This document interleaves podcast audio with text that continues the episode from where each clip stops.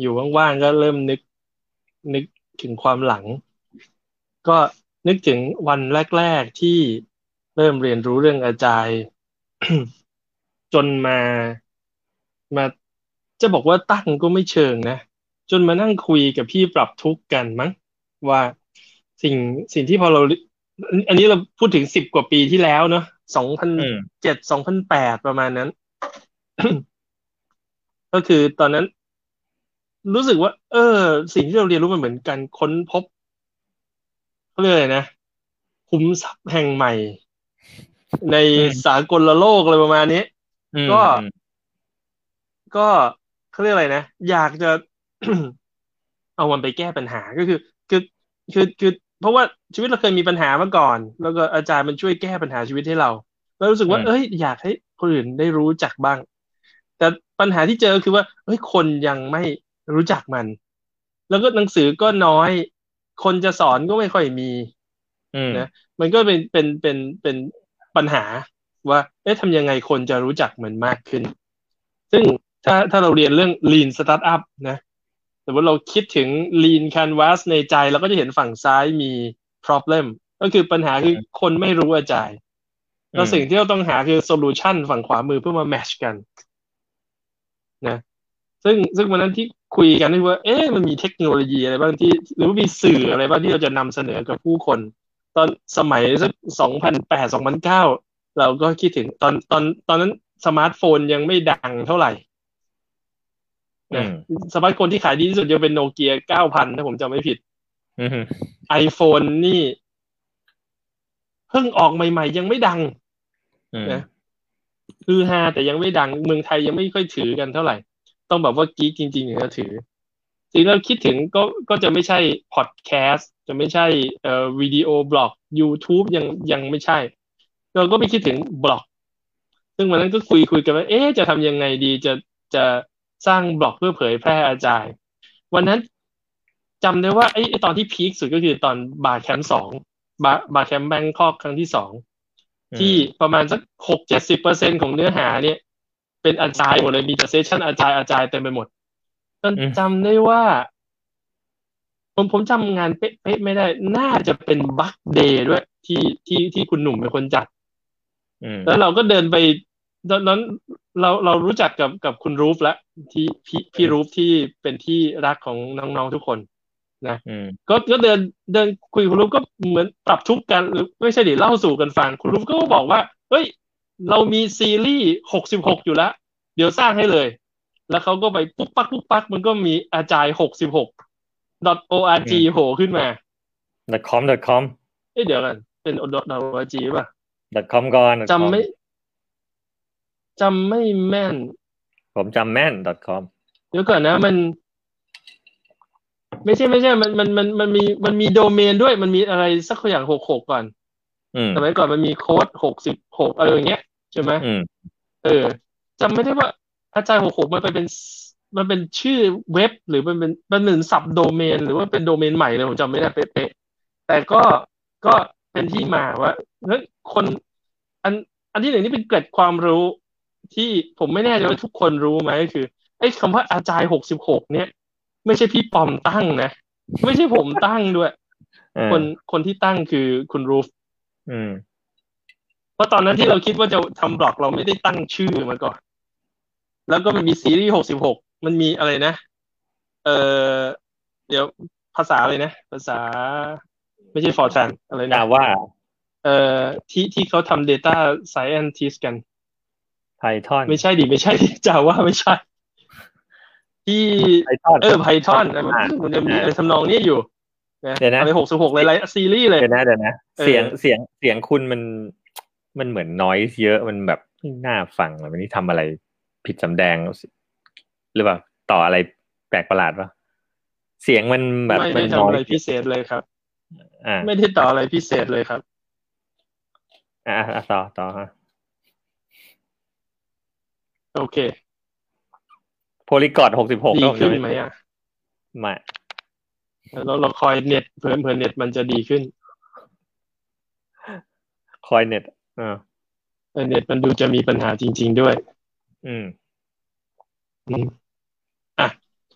ก็ก็เราก็ได้บล็อกมา อืมพอเริ่มมีบล็อกเราก็เริ่มมัน ตอนแรกก็คึกคักกันดี สักพักหนึ่งมันก็เริ่มซาซาไป ตอนนั้นผมจำได้ว่า ตอนตั้งตั้งบล็อกวันแรกเนี่ยคือ จริงโดเมนมันมีมาก่อนนะประมาณสักหกเดือนประมาณเนี้ยแล้วก็ไม่มีใครไปเปิดเลิกสักทีจนกระทั่งพี่ปอมทนไม่ไหวผมจำได้ว่า เดือนกุมภาพันธ์สองพันเอ๊ะเดี๋ยวกันใช่ใช่เดือนกุมภาพันธ์สองพันสิบอืม พี่พี่ปอมเป็นคนเปิดฉลองคนแรก อืมนะหรือว่าผมหรือว่าพี่ปอมเปิดก่อนแล้วผมเข้าไปเดือนกุมภาผมจำไม่ได้ แล้ว แล้วก็มันก็ค่อนข้างจะคึกคักเรียกว่าคึกคักอืมพอพอถัดจากนั้น บล็อกมันเริ่ม เริ่มซาซาละ เริ่มเริ่มไม่ค่อยคึกคักเท่าไหร่ละ แต่แต่เราแล้วมีอยู่จังหวะหนึ่งที่ผมถ้าจำไม่ผิดปีสองพันสิบเอ็ดมั้งหรือเปล่าก็จะมีมีตอนนั้นเขาแต่งงานกันยังใคร มีมีหลายคู่จั๊วกับ แฟนแฟนเขาชื่ออะไรนะเก๋ใช่ไหมเก๋อ่าฮะเฮ้ยเก๋ครั้งเก๋ครั้งแรกจั๊วผมจำได้เออเขามีใช่แฟไหมนคนเดียจั๊ววจั๊วเออจั๊วกับเก๋อ่าก็ เออเออเออไม่รู้ครับนันนี้ อ่านะ อย่าพานอกเรื่องครับพี่ โอเค ก็บล็อกมันมันไม่อิน เพราะว่ามันมันต้องต้องการปล่อยพลังตอนนั้นของเยอะนะพี่ของจะปล่อยเยอะต อนตอนนั้นจำได้ว่าที่บ้านจัวเนี่ยทำโรงเรียน อนุบาลประถมประมาณเนี้ยนะครับ อยู่แถวแถวกลางกลางๆเมืองแถวแถวเพลินจิต ก็เลยอุทิศโรงเรียนให้วันเสาร์มั้งถ้าจำไม่ผิดวันหนึ่งให้เราไปปล่อยของกัน ก็เลยเกิดเป็นอาจารย์ไทยแลนด์ขึ้นมา เป็นครั้งแรก แล้วรู้สึกว่าจัดงานเดียวมันไม่หนำใจ หลังจากนั้นหกเดือนถ้าผมจำไม่ผิด พี่ปอมก็ เลยไปหา license เป็นเป็นอะไรนะ world class Agile Tour เอามาจัดที่เมืองไทยเป็น Agile Tour Bangkok ขึ้นมา แล้วก็เริ่มเปิดให้มีเอ่อต่างชาติมีใครอยากพูดสมัยก่อนเราเรารู้สึกว่าเราเรายังไม่เข้มข้นพอเราอยากจะได้คนเก่งๆมาพูดนะ ซึ่งซึ่งทั้งหมดทั้งมวลเนี่ยมันคือโซลูชันของ problem ซึ่ง problem ที่ว่าคือ เออ คนยังไม่รู้อาจารย์ ก็อยากจะให้ได้รู้อาจารย์จะได้สัมผัสถึงโซอะไรนะ วิธีการทำงานที่มันสมบูรณ์แบบอย่างที่เราได้พบเราได้ประสบเจอ คนอื่นยังไม่รู้เรารู้แล้วประมาณว่า enlightenment ประมาณนี้คือเรา enlighten แล้ว แต่คนอื่นยังนะ เราอยากจะจะเชิญเขาเข้ามาร่วมวงที่ทำให้รู้จริง ๆ ก็คือ พอเรารู้เยอะแล้วไม่มีคนคุยด้วยเราก็เราก็อัดอั้นนะ ถ้าภาษาชาวยุทธเขาเรียกว่าธาตุไฟมันจะเข้าแทรกประมาณนี้เราก็ต้องปล่อยพลังออกมาประมาณนั้น เนี่ยวันนั้นจนถึงวันนี้เนี่ย ผ่านมา ผมขันกลับไปมองอุ้ยบล็อกแรกมันสองพันสิบเนาะปีนี้มันสองพันยี่สิบอืม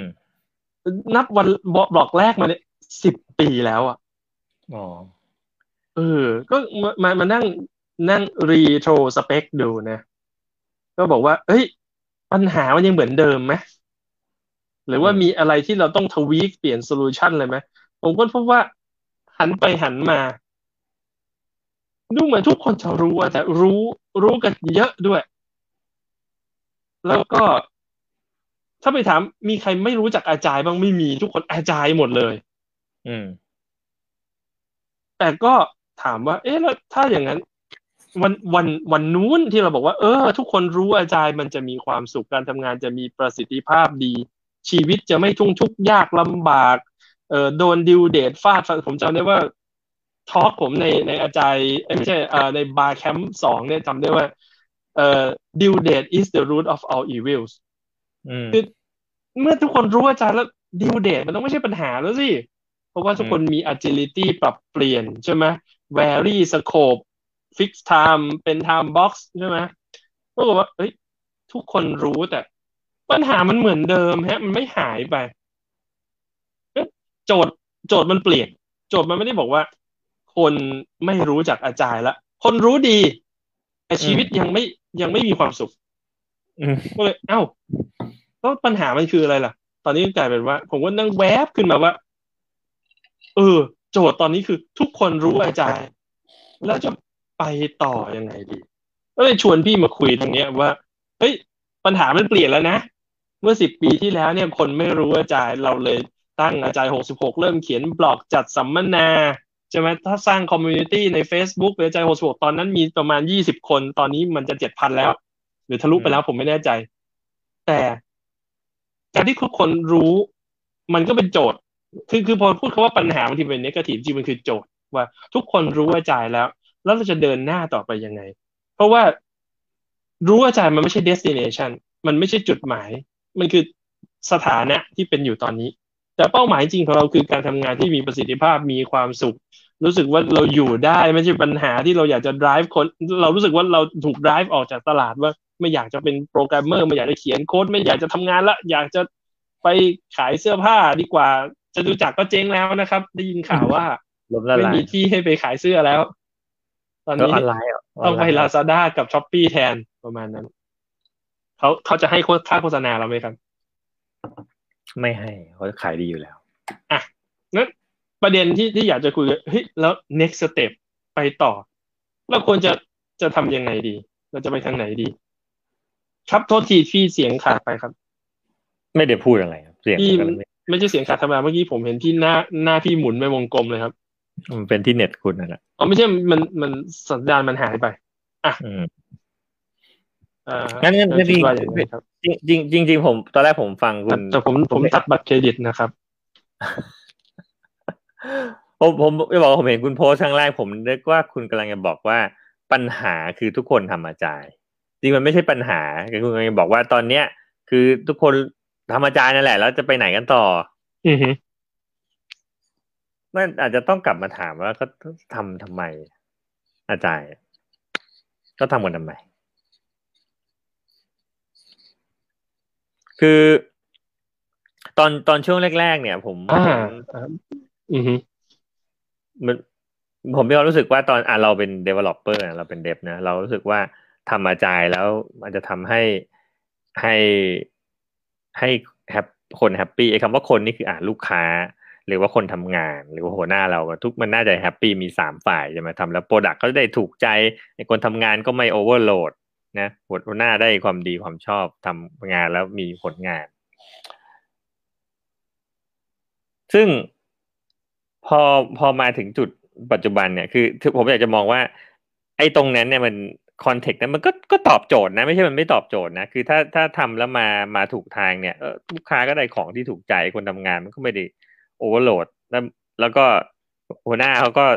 สามารถได้ได้ได้ผลงานออกมา แต่มีมีความดีความชอบ แต่ผมว่าโจทย์มันเปลี่ยนที่ว่าอาจารย์มันไม่ได้อยู่ในจุดตรงนั้นแค่นั้นน่ะ คือปัญหามันใหญ่ขึ้นไอ้ที่ผ่านมาผมมีความรู้สึกว่าเราเราโฟกัสกับจุดเล็ก ๆ แต่โจทย์ตอนนี้มันใหญ่ขึ้นที่ว่าเฮ้ยมันไม่ใช่แค่ว่า ไอ้จุดอยู่มีแค่นั้นทำแล้วสมมติทำแล้วสักเซสมากเลยเรามีโคตรอาจารย์ทีมสามารถ deliver มี CI/CD ส่งของได้ตลอด 24 ชั่วโมง มันไม่ใช่แค่นั้นโจทย์มันมันมันไกลกว่านั้น ถ้าถามผมว่าจะไปไหนต่อคือ แล้วถ้าโจทย์คืออะไรครับ ถ้าโจทย์กลับมาถามว่าทำมาจ่ายทำไม ถ้าถ้าบอกว่าอะคุณคุณกับผมมาชอบชอบชอบคุยกันบอกว่า เรามักจะบอกมักจะบอกกับลูกค้าว่า หรือบอกกับคนที่ที่ที่คุยกับเราว่า เราไม่ได้ทำ Agile เพื่อแค่ให้มันบอกได้ชื่อว่าทำ Agile เราทำ Agile เพราะว่าเพื่อแก้ปัญหาและปัญหาส่วนใหญ่ที่คนที่คนมีคือ คือธุรกิจ ถ้าเขาเอา Agile มาทำโอเคแต่ว่า ทุกคน happy นะลูกค้า happy ดูเหมือนลูกค้า happy คนทำงาน happy แต่สุดท้ายธุรกิจไม่ได้ได้ผล return กลับมา Agile อาจจะไม่ไม่ใช่คำตอบใช่ฟังฟังดูอาจจะประหลาดที่ว่าอ้าวเฮ้ย คนคนทำงานก็ happy ดูเหมือนลูกค้า PO ที่เราคุยด้วยก็ happy แต่แต่ถ้าคำถามคือกลับมาว่า ภาพใหญ่ที่ไม่ใช่แค่จุดตรงนั้นน่ะมันตอบโจทย์หรือเปล่า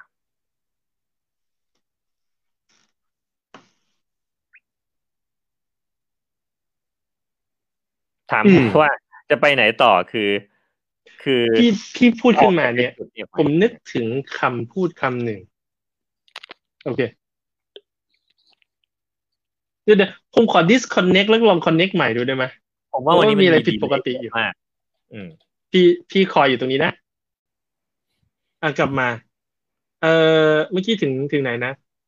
ปัญหามันอยู่ที่ว่า เอ๊ะแล้วเราทำอาจารย์ไปทำไม ผมผมอืมได้ยินแล้วผมก็นึกถึงคำพูดเจ้านายเก่านะนะคุณเบนอืมนะเคยเคยบอกว่า อาจารย์เนี่ย เออพูดภาษาอังกฤษนะแต่แปลอืมเป็นภาษาอังกฤษบนไทยประมาณว่า อาจารย์เนี่ย มันไม่ใช่ destination นะ มันเป็น journey ผมผมผมจำคำถูกไหมปคืระอมาณนี้แหละ คือถ้าแปลถ้าแปลเป็นไทยแบบว่าให้มันกำลังภายในหน่อย ผมจะบอกว่า อาจารย์ ไม่ใช่ปลายทาง แต่เป็นวิถีทาง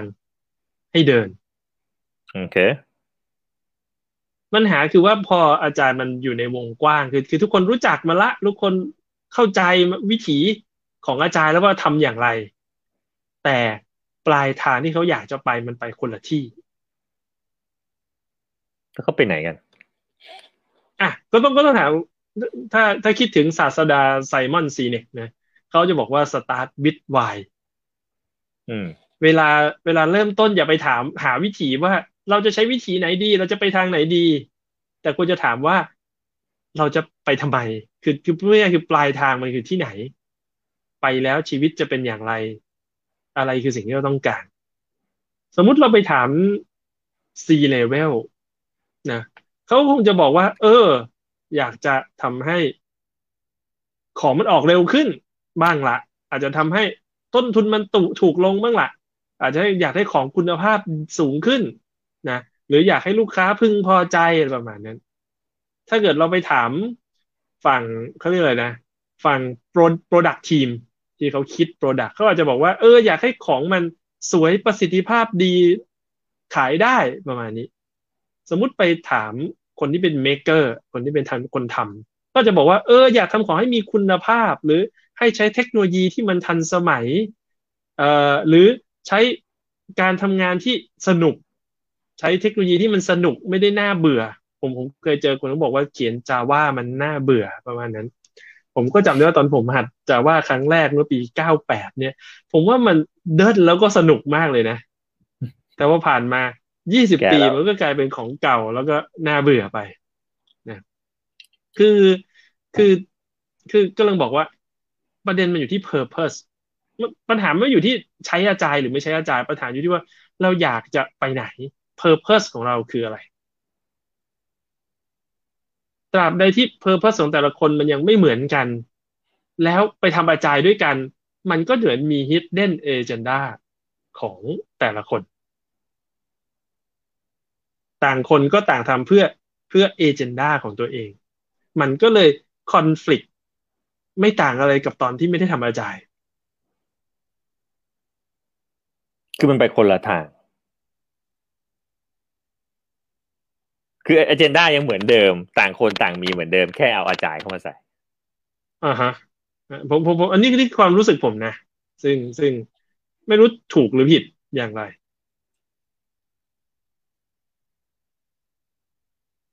พอพอยกตัวอย่างให้ให้เห็นภาพอ g e n d a ที่ต่างกัน เวลาที่เริ่มทำอาจ่ายแล้วแรกๆเนี่ยอันนี้นี่ที่ที่ผมเห็นเองเนาะก็คือ การที่อยู่จะทำอาจารย์มันมีสองทาง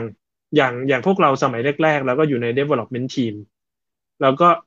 อยากจะทำงานให้มันมีประสิทธิภาพดีขึ้น เหนื่อยน้อยลง ของมีคุณภาพมากขึ้น รู้สึกว่าทำไปแล้วมันได้ใช้จริงอะ ไม่ใช่ทำไปทิ้งอะไรประมาณนั้น สิ่งสิ่งที่เราทำคือเราก็เริ่มต้นทำเอง ไม่ได้บอกใครนะ ว่าเราทำอาจารย์แล้วก็มาลองทำแล้วก็นัดลูกค้าเข้าไปเจอ เป็นรอบรอบรอบสั้นๆสักครั้งครั้งละสัปดาห์หนึ่งก็อาจจะเป็น weekly meeting กับลูกค้า แต่สมัยก่อนที่จะทำอาจารย์แทนเราก็จะเป็น status update เอาแกนชาร์ตมาดูกัน ว่าอะไรเสร็จไปถึงไหนแล้วประมาณนั้นพอเปลี่ยนมาทำอาจารย์เราก็เอาของจริง ๆ ไปรันจริง ๆ บน PC ให้ให้ลูกค้าได้ลองเล่นดู แล้วให้เขาได้ฟีดแบ็กประมาณนั้นไอ้นั่นคือคือคือลักษณะการเริ่มต้นทำมาจาก development team แต่หลังๆ ผมเริ่มเห็นทิศทางที่แตกต่างไปก็คือว่าเริ่มต้นมาจากฝั่ง business ซึ่งเขาอยากจะได้ของเร็วขึ้น ราคาถูกลงคุณภาพสูงขึ้น ถูกใจตลาดมากขึ้นอะไรประมาณนั้น แล้วเขาก็จะพุชเข้ามา บอกว่าเออทุกคนต้องทำมาจ่ายนะ โดยที่บางบางที development team ซึ่งเป็นคนลงมือทำงานจริงเนี่ยอาจจะ ไม่ได้เห็นภาพเดียวกันว่า เออ ฉันอยากได้ของเสร็จเร็วขึ้น หรือว่าได้คุณภาพสูงขึ้น แต่ตอนตอนที่เมสเซจเนี้ยไปถึง development team ซึ่งเขาก็ไปเรียนอาจารย์มาเหมือนกันเขาบอกว่า เออ เขาอยากจะทำของที่มีเอ่อเทคโนโลยีที่เหมาะสมกับอะไรนะเป็นปัจจุบันอะไรประมาณนั้น สิ่งที่มันเกิดขึ้นก็คือ แต่ละคนเนี่ยไปยึดอาจารย์เป็นสารณะ ว่าเป้าหมายคือทำอาจารย์ แต่ปิดเอเจนดาไว้ ก็ถือว่า อาจารย์คือจุดร่วมละ ไม่ได้แชร์เอเจนดาของตัวเองว่า แล้วเป้าปลายทางที่เราเขาอยากได้จากอาจารย์คืออะไร ต่างคนก็เลยตีความไปในตามเอเจนดาของตัวเองว่าทำอาจารย์แล้วจะเกิดอะไรขึ้น เสร็จปุ๊บ อย่าลืมว่าอำนาจจริง ๆ แล้วเนี่ยอยู่ที่ development team หมายหมายความว่าจะทำทำอะไรออกมาเนี่ย มันอยู่ที่ development team มีคนกดคีย์บอร์ดใช่ไหม ใช่ มันมันมันเหมือนเขาเขาบอกว่าไปที่ศาลไคฟงเนี่ย คนตัดสินถูกผิดคือท่านเป่า แต่จะตีถ้าแต่การลงโทษเนี่ยอยู่ที่จางหลงเจ้าหู ถ้าจางหลงเจ้าหูตีหนักก็ตายได้ ถ้าตีเบาก็รอดได้ อันนี้เหมือนกันคือว่าฝั่ง business กับฝั่ง development เนี่ยเป็นเป็นเรียกว่าเป็นเป็น counter part กันคือเป็นคนที่ร่วมงานกัน แต่คนที่ลงมือจริง ๆ เนี่ย ถ้าเกิดเปรียบเทียบ business เป็นท่านเปา คนที่ลงมือทำจริงก็คือจางหลงเจ้าหูบอกว่าทุกคนถ้าคนมีคนมาเบินมาฟังเขาน่าจะเคยดูท่านเปามาก่อนเนี่ยประมาณนั้นนั้น key สำคัญมันอยู่ที่ว่าไอ้คนที่ลงมือทำงานคือคนที่มีอำนาจสูงสุด โดยไม่รู้ตัวนะอืมแล้วเราก็แล้วแล้วเขาก็สามารถ drive direction ให้มันไปทางไหนก็ได้ ยกผมยกตัวอย่างเช่น สมมุติว่าผมทำเอ่อ ซอฟต์แวร์สักตัวหนึ่งเพื่อ record ว่าใครไปที่ไหนบ้างเผื่อเขาติดเชื้ออะไรสักอย่างหนึ่งแล้วเราจะได้รู้ว่าเขาไปแพร่ที่ไหนบ้างนะโอเคเขาจะคิดในในคนคนที่คิดขึ้นมาเนี่ย คนที่เป็นคนดำริสร้างซอฟต์แวร์ตัวเนี้ยก็จะคิดเรื่อง เออ เราต้องดูแลเรื่อง เอ่อเขาเรียกนะ privacy ของคนที่มาใช้งาน แต่ถ้าเกิดว่าคนทำเขาไม่ได้เห็นคุณค่าของการ การมี privacy ก็จะเห็นคุณค่าของการส่งงานด้วยความรวดเร็วทันเวลา เพราะว่ามันมีดิวเดตชัดเจนนะสิ่งที่เกิดขึ้นคือซอฟต์แวร์ตัวนี้ก็ไม่ได้ใส่ใจเรื่อง privacy ถึงแม้ว่าคนดำริเขาจะใส่ใจก็ตามผมถึงบอกว่าอำนาจที่แท้จริงอยู่ในมือของ developer คนทำงานทำงานจริง เพราะฉะนั้นถึงเพราะสมมุติว่า agenda ของคนที่เอา Agile เข้ามาเนี่ย ไม่ว่าจะเป็นผู้บริหารหรือฝั่ง business เนี่ยเขาจะดำริอย่างหนึ่งเช่นเขาบอกว่า เออ อยากจะทำให้ต้นทุนมันต่ำลง ได้กำไรมากขึ้น แต่พอไปถึงมือ Developer เขามีเป้าหมายว่าอยากจะทำซอฟต์แวร์ที่มีคุณภาพสูง สิ่งที่มันจะเกิดขึ้นคือมันก็จะขัดกัน แต่ไม่มีใครรู้ เพราะว่าเขาไม่ได้คุยกันว่า agenda คนละอย่างกัน เขาไปคุยกันว่าเราทำ Agile เรียบร้อยแล้ว นั้นเขารู้ Agile ดีทั้งคู่เลยนะ ว่าเราต้องมีทำงานเป็น sprint มี daily s crum ใช่ไหมมี product backlog นะมี sprint demo มีการทำ retrospective คุยกัน แต่เขาไม่เคยมาคุยกันว่าเราไปไหนกัน กว่าเขาจะรู้ตัวอีกทีก็ต่อเมื่อ feedback จากตลาดคือ feedback จากธุรกิจมันกลับมา ซึ่ง loop ของธุรกิจมันใหญ่กว่า loop ของ development เสมอสิ่งที่เกิดขึ้นคือ เรามักจะรู้ว่ามันมีอะไรบางอย่างที่ที่ conflict กัน หลังจากผ่านไปแล้ว อย่างน้อยๆหกเดือนถึงหนึ่งปี เพราะ feedback ทางธุรกิจมันยาว ประมาณนี้ธุรกิจปกติมี report mid-year กับกับ year-endส่วนถ้าเป็นบริษัทมหาชนก็อาจจะดีหน่อยอาจจะมีทุกสามเดือน แต่ภายในสามเดือนเขายังไม่ไม่เกิดการตัดสินใจที่ที่ที่เด็ดขาดว่าจะไปทางไหน เพราะว่ามีซังคอสอยู่พอสมควร เพราะฉะนั้นสิ่งที่เกิดขึ้นคือเราทดลองเอาอาจารย์มาใช้เป้าหมายอาจจะเป็นทางธุรกิจเช่นกำไร ผ่านไปสามเดือนกำไรยังไม่มาเป็นเรื่องปกติในการลงทุนหกเดือนกำไรยังไม่มา เอออ๋อมันช้านิดนึงพอถึงสิ้นปี เอ้ากำไรยังไม่ออกอีกเขาเริ่มตั้งคำถามว่า เราลงทุนไปตั้งเยอะ จ้างบริษัท consult ต่างชาติเข้ามาหมดเงินเป็นหลายหลายล้านบาทเอ่อเลยนะ ตั้งทีมขึ้นมาใหม่ จ้างคนใหม่ที่มีศักยภาพเงินเดือนแพงกว่าปกติ มี outsource ที่เคยช่ำชองในการทำงานแบบ Agile เข้ามา ปรากฏว่า เอ๊ะทำไมมันไม่กำไรมากขึ้นอย่างที่เราคาดการณ์ไว้ แต่จริงปัญหามันไม่ได้อยู่ตรงนั้นปัญหามันอยู่ที่ไม่ได้มีการเซต expectation แต่ต้นว่าว่าเป้าหมาย หรือ goal ที่ชัดเจนของการนำอาจายเข้าไปใช้ เดี๋ยวเดี๋ยวผมผมผมย้อนกลับมาเนี่ยคุณบอกว่า เริ่มต้นจากการที่ว่า โอเค ฉันก็อาจายเธอก็อาจายรู้อาจายดีทั้งคู่เลย แต่อเจนดาไม่ได้เอามาคุยกันต่างคนต่างมีอเจนดาถูกไหมอ่า developer ก็อาจจะอยากจะทำให้มันมีคุณภาพ ฉันก็เน้นเรื่อง technical excellence เพราะว่า เนี่ยมันมันก็มันเป็นสิ่งที่ควรทำอะสำสำหรับสำหรับในมุมของ developer ก็เป็นสิ่งที่ดีนะวิธีไหนก็ก็อยากจะทำให้ให้ลูกค้าในเดี๋ยวเดี๋ยวเดี๋ยวผมขาดจะเทค technical excellence เป็นสิ่งที่ดีไม่ว่าจะมุมไหนก็ตาม คนทำคนใช้คนจ้างดีหมด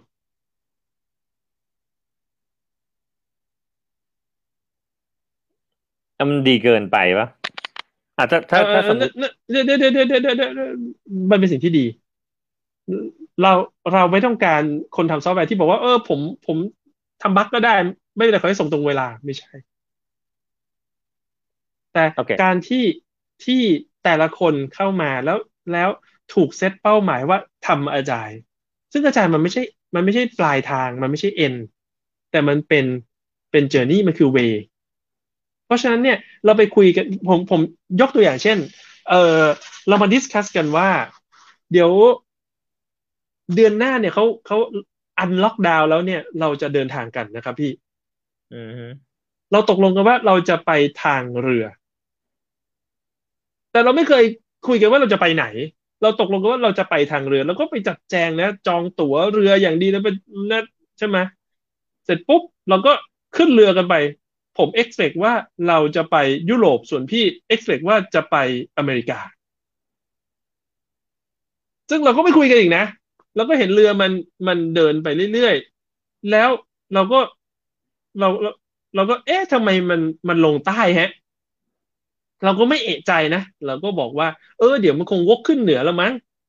ผมคิดว่ามันจะไปทางตะวันออกส่วนพี่คิดว่ามันจะไปทางตะวันตก แต่มันก็ไม่วกขึ้นเหนือสักทีจนกระทั่งร้อนรนขึ้นเรื่อยๆจนจุดหนึ่ง ผมก็โพล่งออกมาว่า Agile ไม่เห็น work เลย ไม่เห็นไปยุโรปอย่างที่ผมตั้งใจไว้เลย ส่วนพี่ก็บอกว่า ไม่จริงมันกำลังไปอยู่ หรือพี่อาจจะบอกเออก็เหมือนกันฮะ มันก็แย่พอกัน แล้วเราก็ เราก็มานั่งถกกันว่าทำไมมันไม่ไปถึงจุดหมายของเราฮะ แต่เราไม่เคยมาถกกันตั้งแต่แรกเลยว่า แล้วจุดหมายที่เราจะไปคือที่ไหนผมเคยเข้าเข้าไปที่ที่บริษัทแห่งหนึ่งผู้บริหารถามผมว่า จะวัดได้ยังไงว่าเราอาจายแล้ว อันนี้ไม่ใช่ที่เดียวนะมีหลายที่ที่เขามักจะไปที่หนึ่งผมผมจำได้ว่าในในในโพสต์ผมในในกลุ่มอาจารย์หกหกเนี่ย มีผู้บริหารท่านหนึ่งมาช่วยตอบให้เออชื่อได้พี่ต่อนะเป็นเป็น C level ท่านหนึ่งแล้วบอกว่าอาจารย์เนี่ยมันเป็นหนทางหรือวิถีทางที่เราจะเดินไป แต่เป้าหมายเราจริงๆ คือเป้าหมายทางธุรกิจ ซึ่งเราเคยตั้งตัวชี้วัดอย่างไร ก็ให้ใช้ตัวชี้วัดอย่างเดิมนั่นแหละ แล้วจะได้วัดด้วยว่าไอ้ทางที่เราเลือกคือไปทำอาจารย์เนี่ย มันพาเราไปถึงจุดหมายที่เราเคยตั้งใจไว้หรือเปล่า ผมผมบอกว่าสมมุติว่าเราอาจารย์มาใช้ปุ๊บแล้วเปลี่ยนตัวชี้วัด สิ่งที่เกิดขึ้นคือเราจะเปรียบเทียบกับก่อนใช้อาจารย์ได้ยังไงว่าว่ามันดีขึ้นหรือแย่ลง สิ่งสำคัญก็คือว่า ควรจะใช้ตัวชี้วัดเดิมนั่นแหละ แล้ววัดดูว่าไอ้อาจารย์เนี่ยมันพาเราไปถึงจุดหมายที่เราอยากจะไปหรือเปล่า ไม่ใช่มาวัดว่าเราอาจารย์หรือยังแต่วัดว่า จุดหมายที่เราเคยตั้งไว้เป็น KPI เนี่ยของธุรกิจเราเนี่ย มันไปถึงหรือยังต่างหาก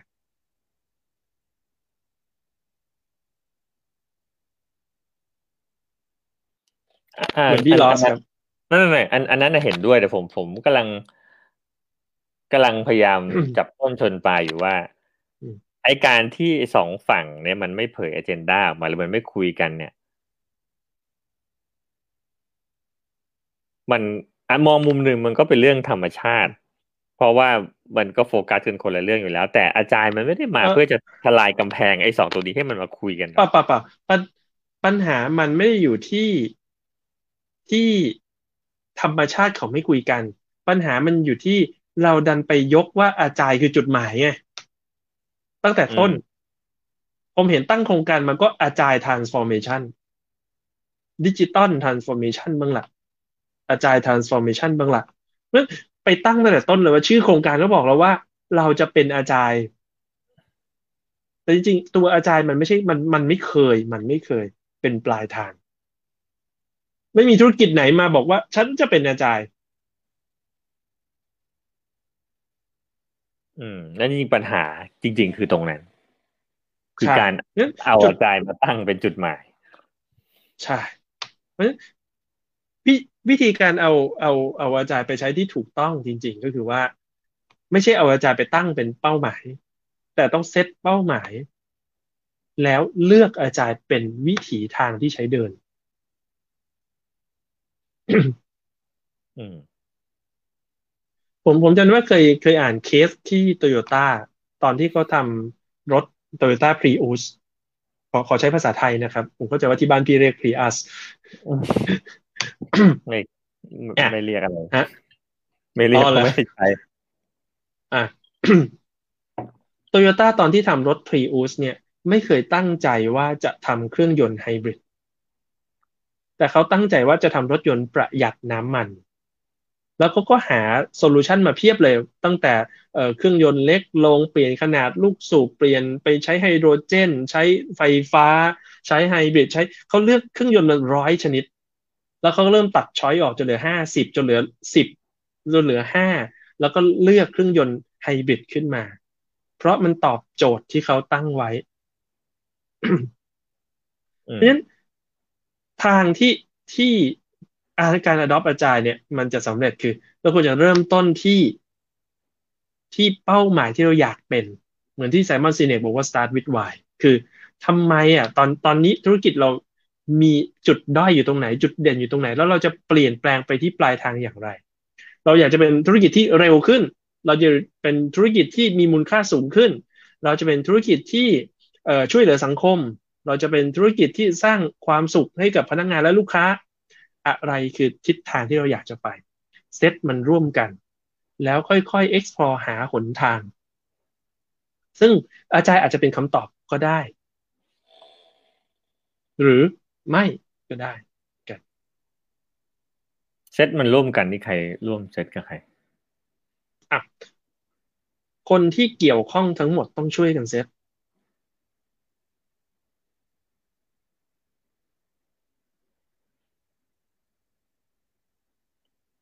จะจะแต่บริบริษัทจะไปไหนมันเกี่ยวอะไรกับ developer เนี่ย เอ้า ก็ผมบอกแล้วว่า อำนาจในการตัดสินใจอยู่ที่มือ developer บริษัทจะให้ความสำคัญกับ privacy แต่ถ้า developer ไม่ให้ความสำคัญกับ privacy ตัวซอฟต์แวร์มันก็ไม่ protect privacy นั้นเราไม่สามารถไปแค่เซตนโยบายไว้ในห้องประชุมบอร์ด แต่ไม่ดึงคนที่ทำงานในในหน้างานในระดับปฏิบัติการ เข้ามามีส่วนร่วม มันอาจจะไม่ใช่เรื่องการตัดสินใจ เพราะว่า direction ตัดสินใจจากข้างบน แต่เขาต้องมีส่วนร่วม ถ้าเกิดจะไปปิดไว้ บอกว่า เออ เราคิดว่ามันเป็นสิ่งที่ดีนะ แต่ข้างล่างไม่ได้เห็นด้วยเหมือนกันไม่ได้ซิงกัน สิ่งที่เกิดขึ้นคือตอนที่เขาทำเขาก็จะทำตามเอเจนดาตัวเอง แล้วกว่าเราจะรู้คือสายไปละ ข้อมูลโดนแฮ็กเรียบร้อยละ หรือลูกค้าใช้แล้วไม่ชอบไปละ ไปใช้เจ้าอื่นเรียบร้อยละ หรือออต้นทุนมันโอเวอร์รัน นะเออเราขาดทุน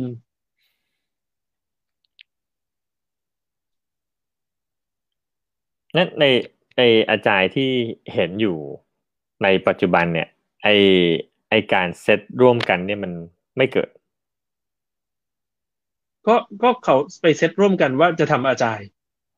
แต่เขาไม่ได้เซตร่วมกันแล้วทำอาจายแล้วจะได้อะไร คือเขาเขาเขาเซตแต่แต่ว่าเขาเขา พูดผิดจุด เขาดันไปพูดว่าอาจารย์เป็น destination ก็เลยไม่ได้ไปคุยเรื่องเอเจนดาของแต่ละคนหรือว่าแต่ละฝ่ายจริง ๆ ว่าว่ามันอยู่ตรงไหน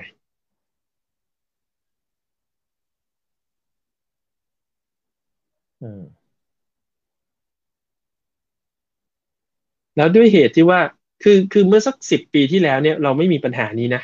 สมัยก่อน เพราะว่าไม่มีใครรู้ว่าอาจารย์คืออะไร เราเริ่มมานั่งคุยกันว่าไอ้ทิศทางที่เราจะทำอาจารย์เนี่ยจะเป็นทิศทางไหน มันก็เลยต้องเอามาคุยว่าแล้วปลายทางมันคืออะไร แต่ทุกวันนี้ทุกคนไปเรียนอาจารย์หมดแล้วทุกคนเข้าใจอาจารย์เมื่อเราพูดคำว่าอาจารย์ทุกคนเข้าใจเราไม่ต้องมานั่งคุยกันเอเจนดามันก็เลยไม่ถูกหยิบยกขึ้นมาวางบนโต๊ะเพื่อเพื่อสื่อสาร ก็เลยต่างคนต่างทำแล้วก็ไปคนคนละทิศละทางทำไมแต่ก่อนไม่มีปัญหาแล้วแต่ก่อนไม่มีปัญหาที่ มีอะคนละเจนเพราะดาว่าแต่ก่อนอะอะใช่ ไม่ใช่ไม่ใช่ มันมันมีคนละเจนด้าแต่เนื่องจากว่าอาจารย์เนี่ยไม่ได้เป็นที่แพร่หลาย ทุกคนยังไม่รู้อาจารย์เขาก็เลยต้องพอสมมติอะสมมติผมผมเป็น developer มาชวนพี่เป็น manager บอกว่ามาทำอาจารย์กันเถอะ พี่ก็จะถามว่าทำทำไมไม่ใช่พี่ก็ถามว่าอาจารย์คืออะไรถูกไหมพอผมอ่าอธิบายหนึ่งสองสามสี่พี่ก็บอกว่า เอ้า แล้วแล้วเรื่องเอ่อเจ้านายต่างลูกค้าต่างประเทศล่ะ แล้วเรื่องเอ่อ financial ล่ะใช่ไหมพี่ต้องเริ่มถามเพราะว่าเรามาดิสคัสกัน แต่ทุกวันนี้พี่เรียนอาจารย์มาแล้ว พี่พี่เข้าใจอาจารย์ ส่วนผมไปเรียนอาจารย์มาแล้วเหมือนกัน ผมเข้าใจอาจารย์ ผมก็พูดว่าอาจารย์ดีนะพี่ พี่บอกว่าใช่แล้วพี่ไปเรียนมาดีเหมือนกันทำอาจารย์กันเถอะ แต่ไม่ได้มานั่งแยกแยะว่า แล้วอาจารย์ของเราเหมือนกันหรือเปล่า มันจะพาเราไปที่ไหน ผมก็คิดอย่างหนึ่งพี่ก็คิดอีกอย่างหนึ่ง เหมือนคุณจะบอกว่าการไอสิ่งที่หายไปคือการตั้งคำถาม คือก็คือทุกแต่คนก่อนรู้ก็เอออะคือแต่ก่อนเนี่ย มันด้วยความที่มันไม่รู้มันคืออะไรก็ก็ตั้งคำถามไว้ก่อน แล้วก็จะพอไอจังหวะที่ตั้งคำถามมันเกิดการคุยกันไปโดยปริยายว่าจะเราจะทำยังไงใช่ไหมตอนนี้มันเหมือนกับบอกว่าอือฮึมันเหมือนเป็นอัตโนมัติอะไอใครใครใครใครก็ทำอาจารย์เพราะฉะนั้นฉันมันคงดีแน่ๆเลยงั้นฉันทำดีกว่า ไม่ไม่เขาเขาเขาไปเรียนมาแล้วอืม แล้วคนสอนก็ตอบคำถามเขาอย่างถ่องแท้เขาเข้าใจแล้วว่า Agile เป็นแบบนี้ และและมันทำแบบนี้แล้วจะได้แบบนี้ เช่นพี่เป็น เอ่อเขาเรียกเดียพี่เป็น business พี่ไปเรียน Agile มาแล้ว ถามเกี่ยวว่าทำ Agile แล้ว business จะได้อะไรบ้าง พี่เห็นภาพแล้วว่า ถ้าทำ Agile แล้วเนี่ย time to market มันจะสั้นลง แล้วก็ต้นทุนมันจะลดลง ส่วนผมไปเรียน Agile มาแล้ว เป็น Agile guru สอน pair programming ทำ sprint extreme programmingนะอะไรนะเอ่อ collective code ownership single เกิลอ่อ repository นะผมมาเนี่ยซอฟต์แวร์โค้ดมันจะมีคุณภาพเนี่ยผมไปเรียนมาแล้วอาจารย์สอนผมคือซอสโค้ดที่มีคุณภาพมี traceability นะ track ได้ว่า revision มันเกิดอะไรขึ้นบ้าง หาบั๊กได้ง่าย แล้วมี automate test ที่จับจับบั๊กได้ก่อนมันจะขึ้น production ด้วยใช่ไหม อาจารย์ของพี่กับอาจารย์ของผมไม่เหมือนกัน เพราะเราเรียนมาคนละมุมของมัน แต่พอผมซึ่งพี่มาบอกก็ผไม่มมีว่าอะไรเนี่ยก็ไม่ผิดแต่พี่มาบอกผมว่าทำอาจารย์กันเถอะ เพราะว่าตั้งความตั้งใจของพี่คือ งานมันจะเสร็จเร็วขึ้นนะต้นทุนต่ำลงคุณภาพไม่ต้องมากขึ้นนะบั๊กเหมือนเดิมก็ได้แต่อยากให้มันเสร็จเร็วขึ้นเพราะว่าจะได้ตอบโจทย์ตลาดได้เร็วขึ้นใช่ไหมเพราะพี่มาจาก business ส่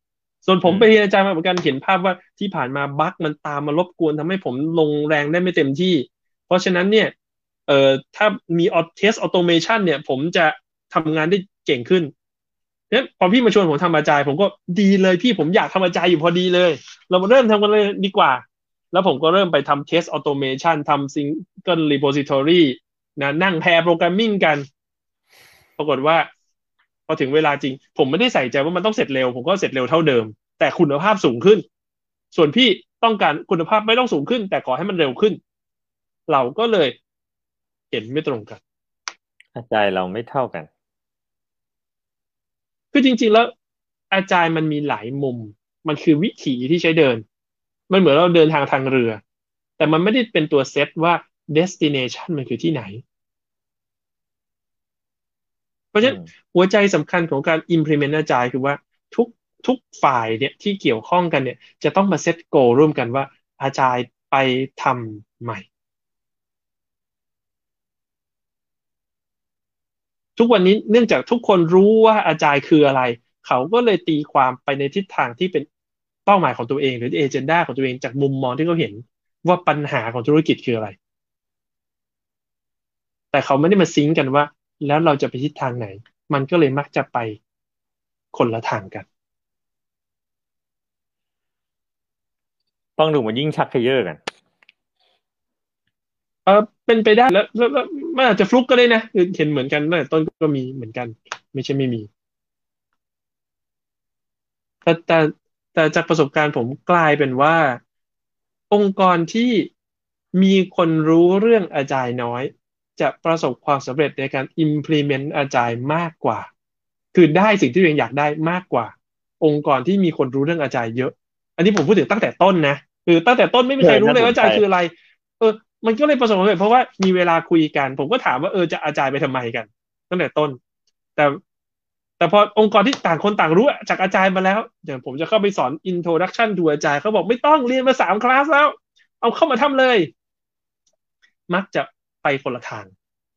เพราะว่าเขาไม่ได้มีเวลามาซิงกันว่า แล้วอาจารย์จะพาเราไปที่ไหน ต่างคนก็มีที่ที่อยากจะไป บนบนพาหนะที่ชื่อว่าอาจารย์เหมือนกัน แต่ไปคนละที่เพราะฉะนั้นสมมติถ้าบอกว่าจาก observation ของเราเนี่ย ตอนเนี้ยทุกคนทำอาจารย์อยู่แล้วก็ถ้าถ้าจากที่ฟังมาวันเนี้ย assumption คือก็มีโอกาสที่จะเป็นอย่างที่คุณพูดคือ ฉันก็รู้เธอก็รู้แล้วก็ไม่ได้มามาคุยกันว่าจะทำไปไปไหนจะเราจะทำไปเพื่ออะไรมันสิ่งที่เขาควรจะทำตอนนี้คืออะไร ก็กลับมานั่งคุยกัน แทนที่จะไปทำ retrospective ว่า stop this start that อะไรประมาณนี้นะ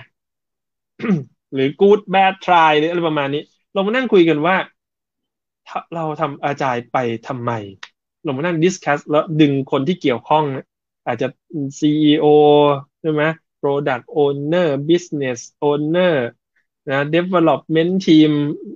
อะไรต่างๆเราลองมานั่งประชุมกัน แล้วลองลองตั้งคำถามนี้ว่า เออ ที่เราทำบรรจัยกันนี้เราอยากเห็นอะไร แล้วลอง list มาเป็นข้อข้อแล้วมันบางทีมันต้องเลือกด้วย มันมันมีอยากได้ประมาณยี่สิบอย่าง ซึ่งทุกอย่างมันมัน conflict กัน ก็อาจจะต้องเลือกว่าเอ่ออันดับหนึ่งที่เราเลือกคืออะไร อันดับสองที่เราเลือกคืออะไร เรียงเป็นเขาเรียกนะเป็น listจะเรียกว่า priority ก็ใช่นะ มันคือ priority จริงๆ อืมอย่างเช่น เช่น ผมผมไปถามเป็นเป็นบริษัทที่เขาเขาให้บริการด้านการแพทย์นะ ซึ่งเขาจะต้องสต็อกสิ่งที่ว่าน้ำน้ำยาที่เขาไปตรวจ ผมผมถามซีอเขาว่า เออ เนี่ย สมมุติว่าถ้าเราสต็อกของเยอะนะ มันก็อาจจะ expire ได้ แต่ถ้าเราสต็อกของน้อยของมันอาจจะ short ได้นะคำถามคือถ้าต้องเลือกระหว่างของ short กับของ excess คือมันเสียทั้งคู่นะ ถ้าของ short มันก็ส่งของไม่ทันใช่ไหมอาจจะโดนปรับ ส่วนถ้าเกิดเราสต็อกของไปเยอะ มันก็จะหมดอายุก็ต้องไปทิ้งใช่ไหมถ้าให้เลือกเนี่ยจะเลือกเสียทางไหนมากกว่ากันเขาก็บอกเลยว่า เออเขาให้บริการด้านการแพทย์ ถ้าของขาดหมายถึงชีวิตคนนั้นเขาต้องเลือกของขาดเป็นระดับสุดท้ายคือยอมไม่ได้ที่ของจะขาด แต่ถ้าของเหลือแล้วต้องไปทิ้งเนี่ยเขายอมเสียได้จำนวนหนึ่ง แต่ถ้าของขาดเขายอมไม่ได้เลย นี่คือ priority นั้นเขาจะ tackle ของต้องไม่ขาดก่อน แล้วของต้องไม่เสียเป็นอันดับสองแต่ถ้าต้องเลือกเขาเลือกของเสียมากกว่าของขาด นี่คือสิ่งที่เรียกว่า priority จริงๆ ฟังดูเหมือนเป็น policy หรือมันเหมือนเป็นอะไรที่ ซึ่งถ้าผมผมผมเป็นคนหน้างาน ผมรู้อย่างนี้ ถ้าผมจะต้องเลือก ผมก็จะเลือกไปในทางเดียวกับที่ซีอบอก เพราะว่าเออ ผมรู้แล้วว่าบริษัทผมไปทางไหน ใช่ นั่นนั่น นั่นคือสิ่งที่ต้องเลือก เราจะบอกรู้กันเองไม่ได้มันต้องตัดสินใจและกำหนดเป็นนโยบายอย่างที่พี่บอกไว้ นั่นอย่างที่เราเอา Agile เข้าไปใช้คำถามคือ ใช้ไปเพื่ออะไร ต้องกำหนดเป็นนโยบาย อันนี้ไม่เห็นมันพูดถึงใน Scrum Agile Manifesto อะไรไม่ได้ไม่เห็นพูดเรื่องทำนองนี้หรือมันพูดแต่เราไม่ได้หยิบออกมา มัน โอเค Agile เป็น vehicle นะมันเป็นวิถีใช่ไหมมันมันคือเช่น สมมติเราไปอ่านตำราการเอ่อท่องเที่ยวทางเรือ มันจะบอกพี่ไหมครับว่าจะไปเที่ยวที่ไหน มันไม่บอกหรอกมันบอกวิธีใช่ไหมมันบอกวิธีถูกไหมมันคือวิธีทางคือวิธี ว่าจะไปเที่ยวทางเรือต้องเตรียมตัวยังไง จะต้องเดินทางยังไงถูกไหมอันนี้เหมือนกัน ถ้าไปอ่านหนังสือสกรรมมันก็คือคู่มือหรือคำอธิบายว่า เออ จะเดินทางด้วยสกรรม หรือวิถีสกรรมเนี่ยเป็นอย่างไร แต่ในหนังสือมันจะบอกเราได้ไงว่าจะให้เราไปไหน เราต้องเป็นคนเลือกเองว่าเราจะไปไหน เราจะใช้สกรรมเพื่อลด time to market เราจะใช้สกรรมเพื่อลดต้นทุน เราจะใช้สกรรมเพื่อเพิ่ม quality เราจะใช้สกรรมเพื่อรักษา work life balance นั่นคือ destination ที่เราต้องเลือก หนังสือสกรรมมันเลือกให้เราไม่ได้ครับอืมโอเคแล้วสมมติสมมติมีมีมีมีคนมาถามผม ว่า เออทำอาจารย์แล้วมันยังยังไม่ดีนะ มันยังไม่ได้ผลอย่างที่ต้องการ ผมก็ถามกลับไปว่า เออ หลาย ๆ ส่วนที่มาทำงานร่วมกันเนี่ย เคยมานั่งจับข่าวคุยกันไหมว่าทำอาจารย์ไปเพื่ออะไร ถ้ายังไม่เคยคำแนะนำก็คือว่าให้กลับไป แล้วก็เชิญทุกคนมาเลยนะ แล้วลองตั้งคำถามนี้ แล้วลองนั่งจับเข่าคุยกัน อาจจะค้นพบได้ว่าอ๋อเออต่างคนตีความเรื่องนี้ไม่เหมือนกัน แล้วก็เลยเดินกันคนละทาง แล้วก็อาจต้องใช้เวลาอีกสองสามเซสชันในการนั่งคุยกันเพื่อกำหนดยุทธศาสตร์ ว่าว่าการเดินทางในอาจายเจอร์นี่เนี่ย อยากให้มันไปจบตรงที่ไหน อะไรคือเป้าหมายอะไรคือปลายทางที่ที่อยากจะไปร่วมกันเนี่ยแต่แต่ยุคนี้สมัยนี้ส่วนใหญ่ ผมก็เห็นว่าอาจารย์มันมักจะมาจากเบื้องบน เขาก็จะมีคำอธิบายมาระดับหนึ่งว่าทำไมเราต้องไปอาจารย์แล้วก็บอกเนี่ยเราต้องไปอาจารย์ตามทูมาเก็ตอะไรประมาณเนี้ยมาก่อนเลย มันก็ชัดเจนในตัวหรือเปล่าว่า เนี่ย ไปเพราะอย่างเงี้ยน่าสนใจครับคือจะไปบอกเขาว่ามันต้องมานั่งจับเขาคุยกันมันชัดอยู่แล้ว มันต้องไปเนี่ยโควิดมาตังหมดแล้วเราต้องปรับหาตลาดใหม่ ไม่มีเวลามานั่งจับเข่าคุยแล้วมันชัดเจน เออ มันต้องปรับตัวเท่าชอบเสียดราม่านะครับพี่ ประเด็นที่ที่ผมมักจะเห็นคือ เวลาที่กำหนด direction เนี่ยมักจะกำหนดคร่าวๆ ซึ่งมันฟังดูดีแต่มันมันมันจับต้องได้ยาก สิ่งสิ่งที่ควรจะทำคือจัด priority แบบแบบที่ผมบอก เช่น เช่นผมบอกว่า เออสมมุติว่าซอฟต์แวร์มี bug แต่มาถึงเวลา launch แล้วเนี่ย จะ launch ก่อนแล้วค่อยตามแก้ bug หรือต้อง fix ไว้ให้หมดก่อนแล้วค่อย launch หรือต้องตัดสินใจเป็นครั้งครั้งไปเคยเคยมาคุยกัน situational เออเป็นเป็นเชิง situational แบบนี้มา คือยก situation มาคุยกันว่า ถ้าแบบนี้แล้วจะต้องตัดสินใจยังไง ถ้าแบบนี้จะต้องตัดสินใจยังไง คือสมมติผมผมผมผมคือคือที่พี่พูดมันก็จริง แต่ผมมามาเจนบอกว่า เออ เราต้องการทำทุนแคสสั้นลงด้วยคุณภาพที่สูงขึ้น และ ควบคุมบัตเจ็ตให้มีประสิทธิภาพ ประเด็นคือแล้วสามอย่างนี้อย่างไหน ถือเป็น priority อันดับหนึ่งเอาหมดอะถ้าเอาหมดมันก็จะไม่ได้สักอย่างถูกไหมเหมือนตอนที่พี่ยังไม่แต่งงานมีแฟนสามคน พี่เอาหมดได้ไหมครับ มันไม่เหมือนกันอ๋อไม่เหมือนแล้ว โอเคมันมันมันเหมือนกันคือว่า ถ้าเราต้องการทุกอย่างแปลว่าเราต้องใช้รีซอสไม่จำกัด เมื่อไหร่ก็ตามที่ resource เราจำกัด มันจะต้องได้อย่างเสียอย่างเสมอ มันไม่ได้ทุกอย่างนี่คือกฎตายตัวของหลักเศรษฐศาสตร์คือเราไม่ได้ทุกอย่างที่เราต้องการ เราจะได้แค่บางอย่างงั้นเราต้องเลือกว่าเราจะเอาอะไร และยอมทิ้งอะไร ปัญหาคือเรามาเราไม่เคยมี discussion แบบนี้ภายในองค์กรของเรา ว่าเราจะต้องเลือกอะไรก่อนอะไรงั้น พอเราพูดถึงว่าเรามีเป้าหมายสามอย่างคร่าวๆกว้างๆมากเลยนะ ไม่ได้ลง detail แล้วพอถึงจะเวลาต้องเลือก ปรากฏว่าคนที่เลือกคือ คนที่อยู่หน้างานมากที่สุด ถ้าในสายซอฟต์แวร์ก็คือโปรแกรมเมอร์ยังไงนะจะเป็นอ่าผมผมผมบอกเช่น เช่น ผมบอกว่า ระหว่างการส่งงานตรงเวลากับคุณภาพ เราอยากได้ทั้งคู่ใช่ไหมเราก็บอกว่าอ่าเราต้องการส่งงานตรงเวลาและมีคุณภาพอืมจาก CEO สั่งมา VP ก็ประโยคเดียวกันส่งมา Manager ประโยคเดียวกันทีม Lead ประโยคเดียวกัน Tech Lead ประโยคเดียวกัน ถึงหน้า Developer Programmer เพิ่งจบมาสองปีนะกำลังจะโค้ดระหว่างหยิบ feature ใหม่มาทำเพื่อเพราะว่ามันอยู่ใน scope ต้องส่งกับ fix bug จะทำอะไรก่อนครับ ก็อาจสิ่งที่สำคัญที่สุดคือ นี่คือ นี่คือการตัดสินใจเชิงนโยบายเลยนะ ว่า fix bug เก่ากับ add ของใหม่เอาอะไรก่อนอะไรสำคัญกว่า PO ปราจะกฏเอาว่าคนที่เริ่มใหม่คนที่ตัดสินใจคือ developer อายุงานสองปี ประสบการณ์น้อยมาก ข้อมูลในบริษัทน้อยมาก และเขาเป็นคนเลือก น่ากลัวไหมครับ การตัดสินใจฉลับเชิงนโยบายอยู่ที่หน้างานด้วยคนที่มี seniority ต่ำสุดในบริษัท อืม สิ่งที่เราไม่เคยคิดเลย คือเราคิดว่าเอ่อเรื่องนี้มันจะถูกตัดสินใจนะที่จุดใดจุดหนึ่งอย่างมีประสิทธิภาพ แต่มันไม่เคยถูกตัดสินใจ สมัยก่อนเนี่ย ถ้าถ้าเกิดในมันเกิดในวงการอื่นที่ ที่มันเป็นลักษณะของ knowledge work น้อยกว่านี้เนี่ย ในระดับหัวหน้างานเขาจะคอยสอดส่องและดูดีเทลของงาน แต่ทุกวันนี้เนี่ย ไม่ผมที่ผมเห็นมา ไม่เคยมี project manager คนไหน เขียนโค้ดเก่งกว่าโปรแกรมเมอร์ ก็ถูกก็เรา self-manage เราต้องการสร้าง self-manage team แล้วงานมันก็คนอยู่หน้างานก็ต้องรู้มากกว่าอยู่แล้ว เพราะว่าด้วยด้วยสเกลของงานที่มันใหญ่ขึ้นเรื่อยๆ ไม่มีใครมานั่งตรวจโค้ดทุกบรรทัดอีกแล้ว อืมนั้นการตัดสินใจมันถึงเกิดขึ้นที่ตอน develop ตอนเขียนโค้ดตอนทำงานที่หน้างาน อืมปัญหาคือ คนที่หน้างานเนี่ย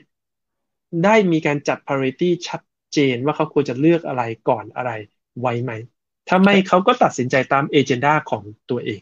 ซึ่งอย่างนี้ก็มีโอกาสแรนดอมเลย มีเดฟสิบคนมันก็ตัดสินใจสิบอย่าง อาจจะไปคนละทิศคนละทาง บางคนก็เลือกฟีเจอร์ใส่อือฮึบางคนก็เลือกฟิกบักก่อน exactly ครับ ตอนนี้สองทุ่มยี่สิบแปดครับพี่ เราเหลือเวลาประมาณสองนาที อยากจะรับอัพอะไรไหมเอ่ยวันนี้ผมรู้สึกว่าคุยไปเรื่อยๆนะผมว่ามีคำถามด้วยครับเดี๋ยวนะอะจริงสิผมไม่ได้มีครับดูแชทขออภัยด้วย มีคำถาม ขออนุญาตอ่าน เราให้ความสำคัญกับคนและการมีปฏิสัมพันธ์กันมากกว่าการทำตามขั้นตอนและเครื่องมือ ข้อนี้อาจารย์ควรจะชี้นำให้คนสื่อสารกัน และรู้ตัวในการปรับแก้ให้เข้าหาเป้าหมายร่วมกันได้เร็ว ไม่ใช่หรือครับ จากคุณปริยวิทย์จำชื่อน้องไม่ได้ละแต่ชื่อจริงชื่อนี้ ไม่ต่อใจไม่ค่อยเข้าใจคำถามเท่าไหร่ ก็ตอนแรกตอนแรกอะเราบอกว่ามันไม่คุยกันไงไอ้ business กับ development เนี่ย ต่างคนต่างมี agenda ก็นี่ของอาจารย์มันก็ต้องคุยกันดิ คือคือมนุษย์เราเนี่ย ถูกออกแบบมาเพื่อให้ทำงานอย่างมีประสิทธิภาพ สังเกตได้ง่ายคือ ตอนที่เราแปรงฟันเนี่ย เราเคยต้องคิดแพทเทิร์นการแปรงฟันไหม เนื่องจากเราทำอยู่ทุกวัน เราจะตั้งโปรแกรมเข้าไปข้างในเขาถ้าถ้าในเชิง neuroscience เขาบอกว่าอยู่ในสมองส่วนลิมบิกสมองส่วนลิมบิกเนี่ยจะทำงานในโหมดออโต้พ l o t ก็คือทำงานเป็นอัตโนมัติ เพราะฉะนั้นเนี่ยจังหวะที่เราแปรงฟันเราไม่ต้องคิดว่าต้องแปรงท่าไหนอย่างไรมันทำอัตโนมัติของมันเองอืมเรื่องนี้เหมือนกันก็คือว่า ปัญหาที่ที่ผมยกแต่ต้นว่า ปัญหาคือทุกคนทำมาจาย เพราะว่า เมื่อทุกคนมีความรู้เรื่อง Agile ได้ดี แล้วก็ทำไปด้วยทำเป็นอยู่แล้ว เขาก็เลยไม่เสียเวลา ที่จะมานั่งคุยกันว่า แล้ว purpose หรือ goal ของการทำอาจารย์หรือ implement อาจารย์ในครั้งนี้คืออะไร เพราะมันเป็นเรื่องที่รู้อยู่แล้ว ก็เลยไม่ได้คุย คือเขาคิดว่าอันมันนี้ไม่นี่อืมไม่จำเป็นต้องมาคุยอะไรเออก็มันเป็น no brainer รู้อยู่แล้วว่าทำอาจารย์เพื่ออะไร ไม่ต้องมานั่งคุยกัน พอมพอเขาเลือกที่จะไม่คุยกัน เพราะเพราะมันเป็นเรื่องเสียเวลาที่จะมาคุยกัน มันก็เลยไม่ได้คุยกัน คือคือไอ้ข้อเนี้ยเป็นเป็นเป็นข้อที่น่าสนใจ เพราะว่ามันบอกว่า เออ เราให้ความสำคัญกับการติดต่อปฏิสัมพันธ์กันคำถามคือถ้าเราต้องคุยกันทุกเรื่องทุกเม็ด communication cost ภายในองค์กรเราจะมหาศาลขนาดไหน อืมเพราะฉะนั้นมันก็เลยเป็นตกเป็นหน้าที่ของทุกคนที่จะต้องหยิบเรื่องที่จำเป็นต้องสื่อสารเข้ามาอยู่บนโต๊ะเพื่อสื่อสารคำถามคือ มนุษย์ทุกคนไม่ได้เพอร์เฟกเขาอาจจะพลาดลืม หรือเข้าใจผิด แล้วก็ไม่ได้หยิบมาสื่อสารกัน ซึ่งซึ่งอันนี้ไม่ใช่เรื่องความบกพร่องนะ ผมไม่ได้พูดถึงเรื่องเออ mindset ไม่ดีอะไรงั้นตัดตัดทิ้งไปนะ อันนี้คือ mindset ดีแล้ว แต่เนื่องจากเป็นอยู่แล้วก็เลยไม่มีความจำเป็น เห็นว่าไม่จำเป็น ก็เลยไม่ได้คุยกัน อืมโอเคนึกมันว่ารู้แล้วไม่เหมือน อ่าสนึกว่าไม่ไม่เหมือนจริงๆเรานึกว่ารู้อ่าเหมือนกัน นึกว่าเธอนึกเหมือนฉัน เออ ใช่ ฉันก็นึกว่าฉันนึกเหมือนเธอ ก็ไม่คุยกัน หัวหัวหน้าเก่าผมท่านหนึ่งชื่อ ชื่อคุณเบน อีกอีกอีกคนหนึ่งนะคนละเบนกับเมื่อกี้นี่นะแต่แต่ชื่อเบนเหมือนกันฝรั่งเขาชื่อเบนเยอะนะเขาบอกว่า assume เนี่ย a s s u m e เนี่ย มันย่อมาจาก make an ass out of you and me คำว่า ass แปลว่าลา มัน donkey อะลาอืม ก็คือเมื่อเรา assume เราทั้งคู่ก็จะกลายเป็นลาโง่ อืมนั้นครับก็คือ แต่แต่มันมี balance เพราะว่าถ้าถ้าเราไม่ assume เลย เราสงสัยทุกอย่าง เดี๋ยวจะโดนหาว่าไม่ trust กันอีกเนาะอืมคือคืออาจารย์มันมี balance พอสมควรว่า เออข้างหนึ่งมันบอกว่าต้องสื่อสารอีกข้างหนึ่งมันบอกต้อง trust อืมนะ เออก็เป็นเรื่องประหลาดดี เมื่อกี้คุณบอกว่าจะให้อืม wrap up เนี่ย ผมผมฟังแล้วแวบขึ้นมาผมรู้สึกว่า ถ้าเราเรียน Scrum เนี่ย เราจะได้ยินเรื่อง working agreement ใช่ไหมเพราะว่าเราบอกว่าต่างคนร้อยพ่อพันแม่มาทำงานร่วมกัน ก็อาจจะคิดไม่เหมือนกันต่างคนต่างคิดเราควรจะมาคุยกันว่าเราจะทำงานร่วมกันอย่างไรเขาก็เลยแนะนำว่าเวลาแต่ละทีมมานั่งเซตใหม่ก็คิดมา define working agreement ร่วมกันนะ สิ่งที่คุณพูดทำให้ผมนึกถึงว่า มันอารมณ์คล้ายๆ working agreement เมื่อกี้ผมเรียก policy ของผมเคยได้ยินว่าเขาเรียก guided policy หรืออะไรประมาณเนี้ยว่า มันคือสิ่งที่มันมาตกลงกันว่าเราจะไปไหนกัน แต่มันไม่ใช่ context ของทีมละ มันเป็น context ที่ใหญ่กว่านั้น เป็น context ในระดับองค์กรอืมคือคือคือมันผมผมว่ามันเป็นมากกว่าข้อตกลง อืม มันคือการเซตเป้าหมายร่วมกัน อืม ซึ่งซึ่งถามว่าเราเราเรามีครอบครัวกันทั้งคู่เนาะได้ยินอใช่ยู่ไหมเคยเคยเคยเซตเป้าหมายในครอบครัวไหมครับ ว่าเรามาอยู่กันเป็นครอบครัวร่วมกันเนี่ยเพื่อ มันเหมือนคิดเอาเองว่า คิดว่าเธอก็รู้เหมือนเหมือนฉันนี่แหละ ใช่ จะมีโอกาสสูงมากนะที่ที่มันจะไม่เหมือนกันอืม และหลาย ๆ คู่ที่ที่เขามีปัญหากันตอนท้าย ก็ก็เพราะว่าเพิ่งมารู้ว่าอ้าวไม่เหมือนกันนี่นาประมาณอืนั้มนซึ่งมันก็ไม่ใช่ว่า เอ้ย เราไม่ปฏิสัมพันธ์กันนะ แต่ว่าเราเราไม่ได้คุยกันใช่ไหมอืมนะต้องมาเซตเป้าหมายร่วมกัน อ่าตอนตอนตอนนี้ผมมีผู้ผู้จัดการเขามาเตือนผมว่าเราหมดเวลาในเซสชันนี้แล้ว เราใช้เวลาเกินไปพอสมควร ครับเนาะก็น่าสนใจเรื่องก็เดี๋ยวซตเป้าหมายร่วมกันอืมอะครับ ก็เดี๋ยวค้างๆไว้ให้มันห้อยๆแบบนี้แหละนะเขาเรียกนะ cliff hanger ครับห้อยไว้ไม่จบนะอะครับ แล้วก็โอเคเดี๋ยวค่อยมาคุยกันใหม่ ครับครับสวัสดีครับ สวัสดีครับ